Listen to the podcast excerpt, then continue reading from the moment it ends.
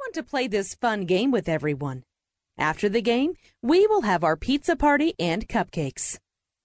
The name of this game is called The Five Ways to Have a Safe Summer. The class groaned all at once because it was only one hour until summer vacation, and everybody just wanted to have fun and eat. Who would like to go first and suggest a way to have a safe summer? asked Miss Bailey.